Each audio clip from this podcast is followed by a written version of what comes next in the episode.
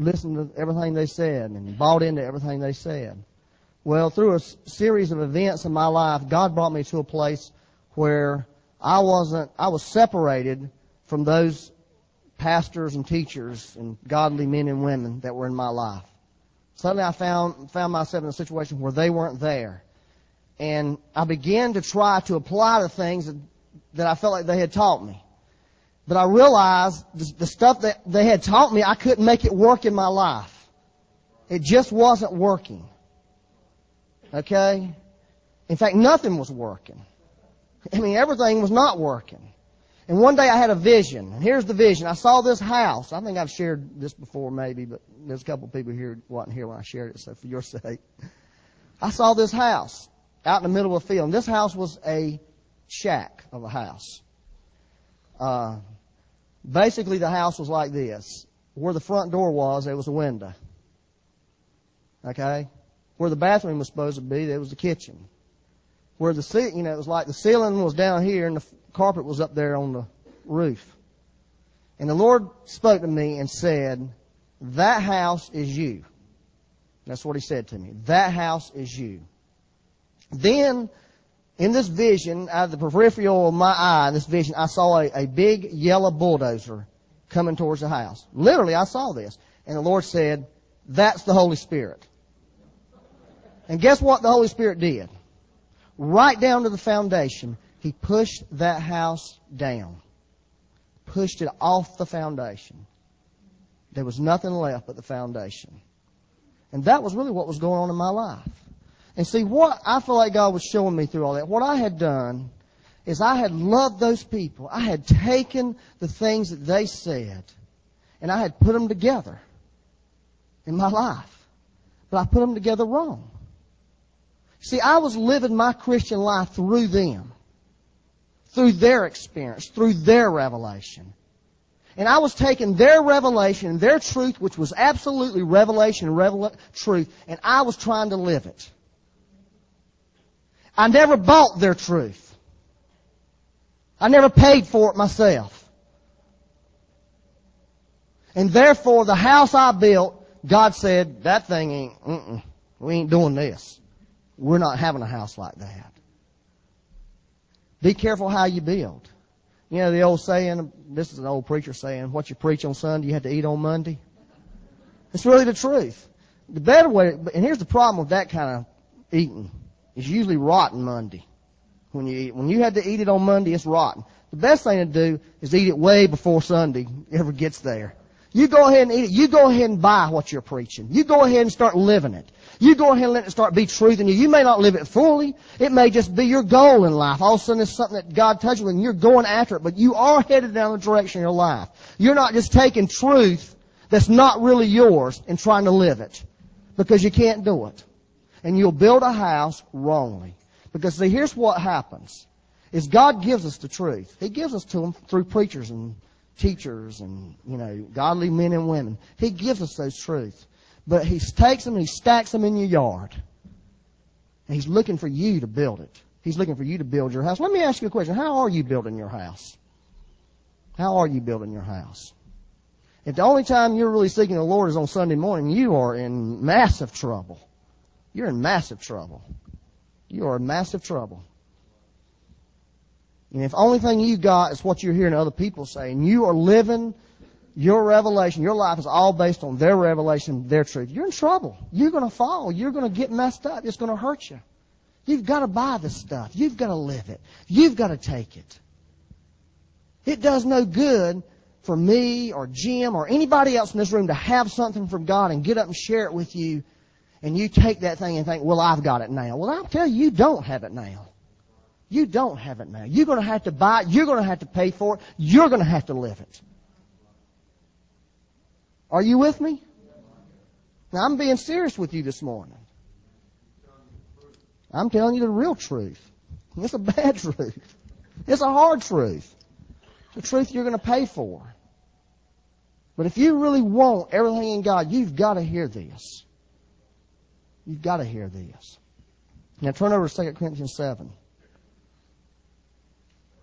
2 Corinthians 7. Is any of this making sense?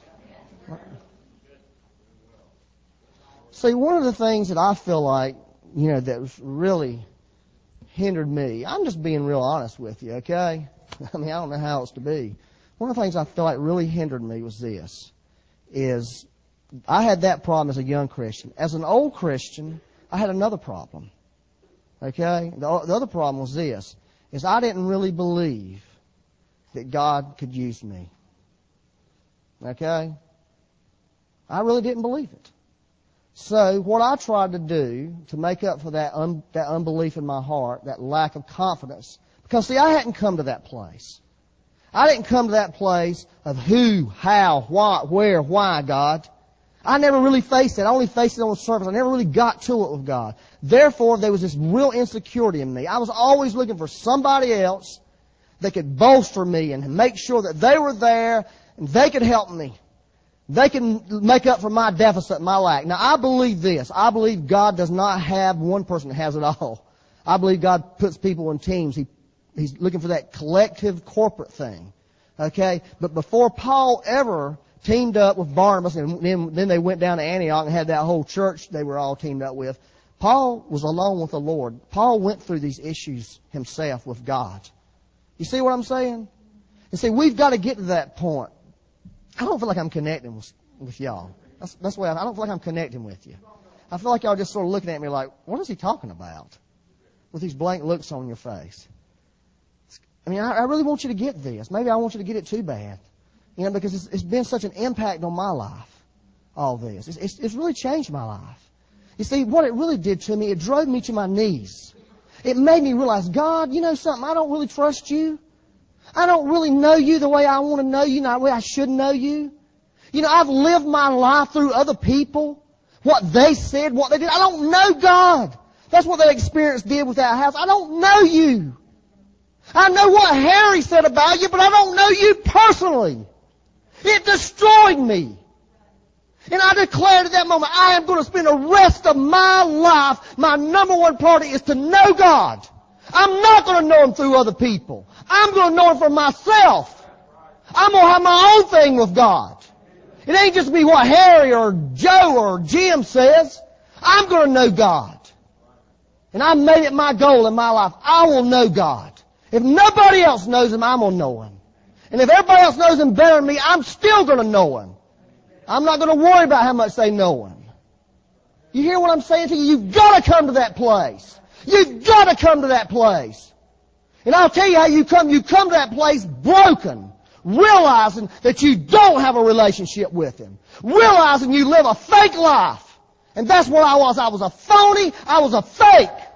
I didn't know God. I did not know Him. I'll never forget, I got in the truck. Didn't have no money.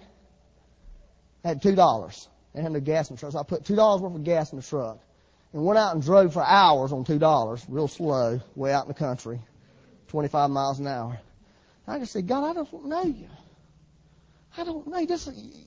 This ain't working out like they said it was. They said this is how it works. But it's not. What is this? What is this, God? Do you hear me? It was the best thing that ever happened in my life, honestly, as far as spiritual things. It was the best thing. Best thing God could have ever done to me. Then I had that other experience where the Lord said, you don't really believe I can use you, do you? Well, of course I do, Lord. I'm in the ministry. I believe it. He said, no, you don't.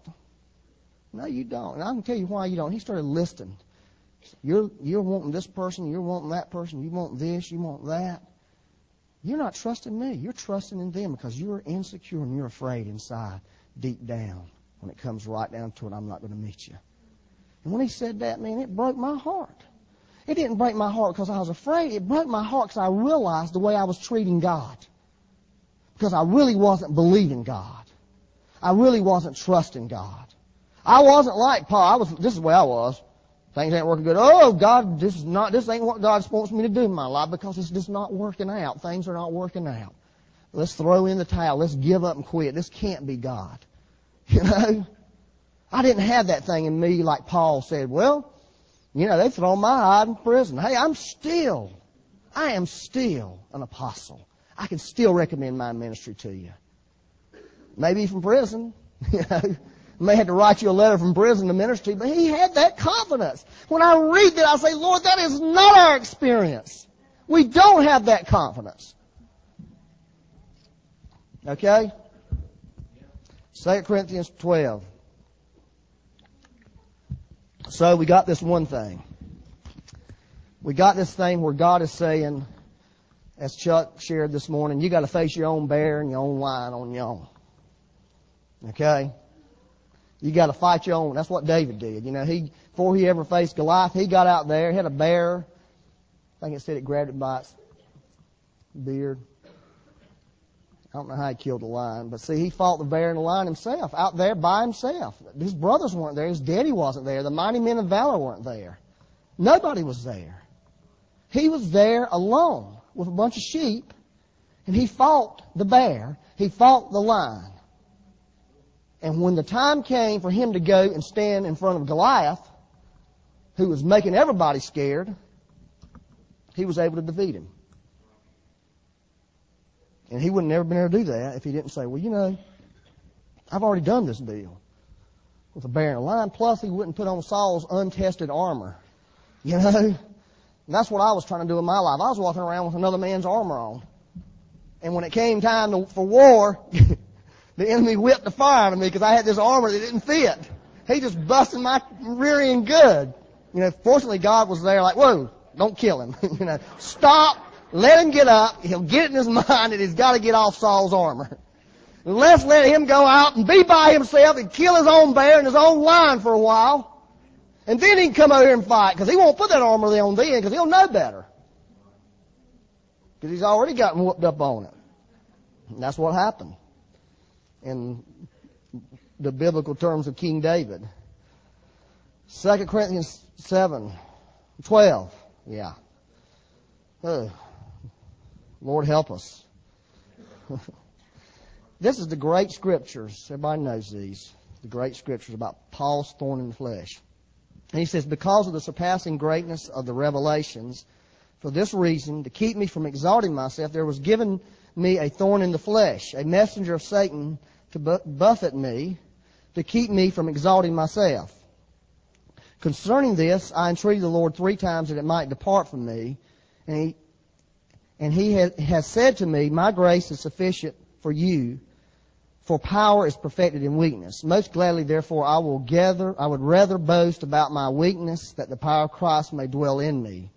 Therefore, I am well content with weakness, with insults, with distresses, with persecution, with difficulties for Christ's sake. For when I'm weak, then I am strong. Well, nobody really knows what Paul's thorn in the flesh was. There's a lot of speculation about it. One of the speculations, which I tend to agree with, it was Paul's memories of persecuting the church. You know, he had several people killed. And in fact, he sort of hints at that in 1 Corinthians chapter 15, verse 9. He said, for I am the least of the apostle, who am not worthy to be called apostle, because I persecuted the church. That's what he said. I'm not worthy to be an apostle because I persecuted the church. So I sort of like that theory that perhaps his thorn in the flesh was these haunting memories of faces of innocent people that he had imprisoned, that he had killed before he got saved. Okay?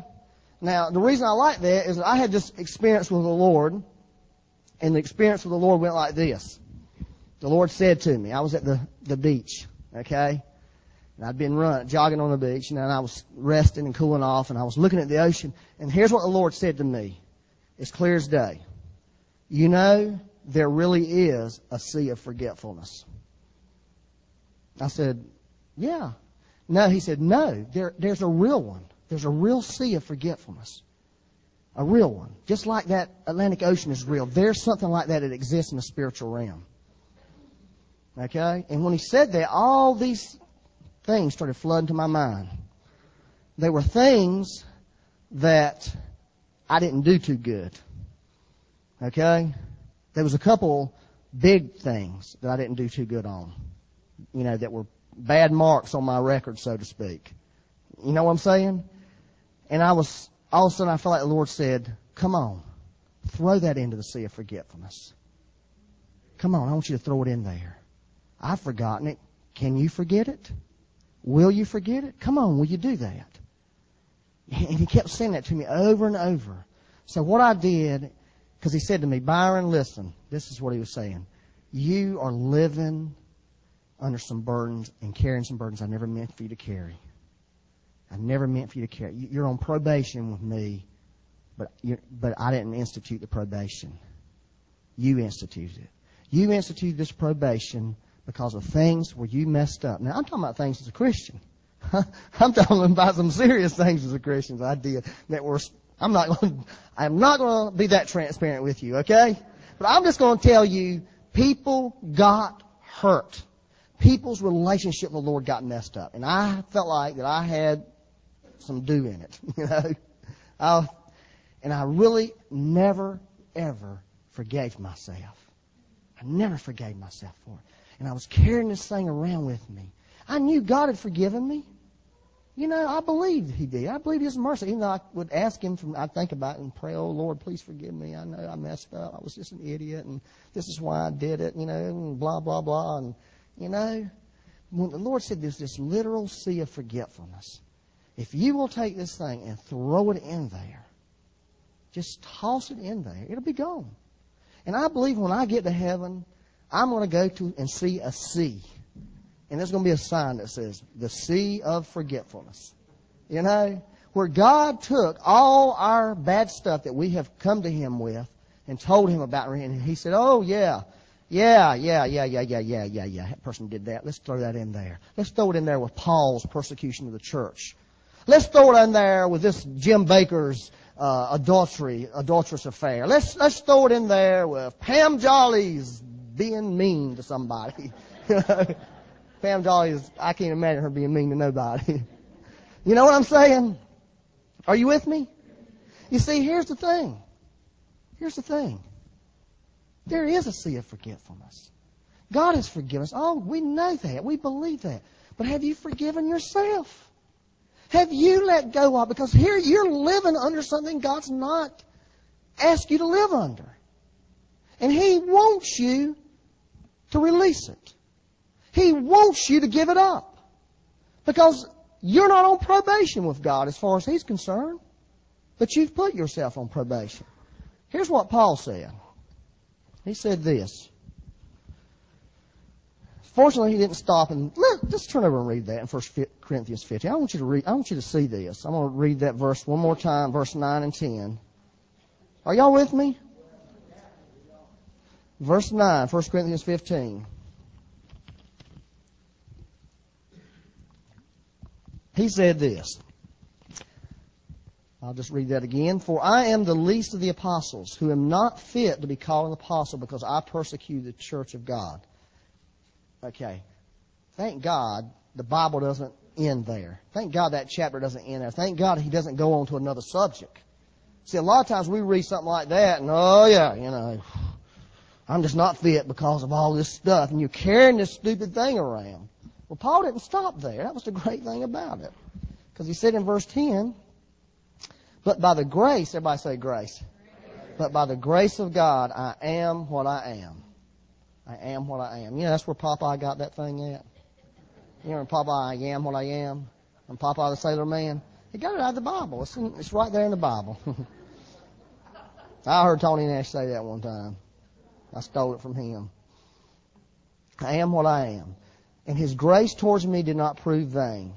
But I labored even more than all of them. All of a sudden it sounded like he's getting sort of cocky there. Yet not I, but the grace of God with me. So, you see, the key on this is the grace of God. So, you really, grace is the doorway you come in. See, a lot of people, they never come in that door. They never ever go in the grace of God door. You hear what I'm saying to you? See, God has forgotten. God's forgotten. You know what the church needs? I think, I was thinking about this. I'm talking about parenting. You know, parenting is about the hardest thing you'll ever do in your life. It is terribly hard. Especially when your children get older. Because there's a... yeah, amen. Somebody knows this. There's a tendency in us to want to hold on to them. You know what I'm saying? Hang on to them. And when they get in the middle of their messes, you want to protect them. But a good parent knows when this, you know, you got a mess, you better deal with it. I had this situation happen with my children. I wouldn't tell you which one it is, but they cried and carrying on, had this terrible situation in their life and was falling apart on me. This week, I'm thinking, thank God that their mama was not home for them to talk to, because she would not have told them the right thing to do. She'd have been real nurturing and, this is what you need to do, baby. It's okay. And, you know, I don't know why that person did that. And, you know, rah, rah, rah. And, rah, rah, rah. You know what I said to him? I said, now this is the way it is. So I said to him, now is not the time to be crying. You got something you got to do. You go do it. You suck it up. This is that time in the game when your shots are not falling. And what you do now is going to determine how this game turns out. You can either win this game or lose this game. And you can go and cry to your nosebleeds later on today. But right now, it is not time to cry. It's time to suck up and get with it. You know, that was my sum total of my counsel. And it was good counsel. It was the Lord. They were able to pull through it.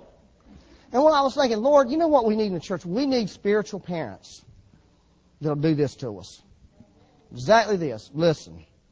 Don't hang off all over your leaders. Don't hang, you know, I'm not claiming you do with me, but anybody you really look to that you're getting something from, don't hang off everything they do. You've got to live your life. My children have got to live their life. The worst thing I can do, I could cripple them by protecting them and trying to ease everything on them. We need the wisdom in the church, the wisdom to know when to push them out there and know when to pull them in. That's what we need. We need that wisdom. We don't need to create churches that are dependent on people, that they're getting everything through that person.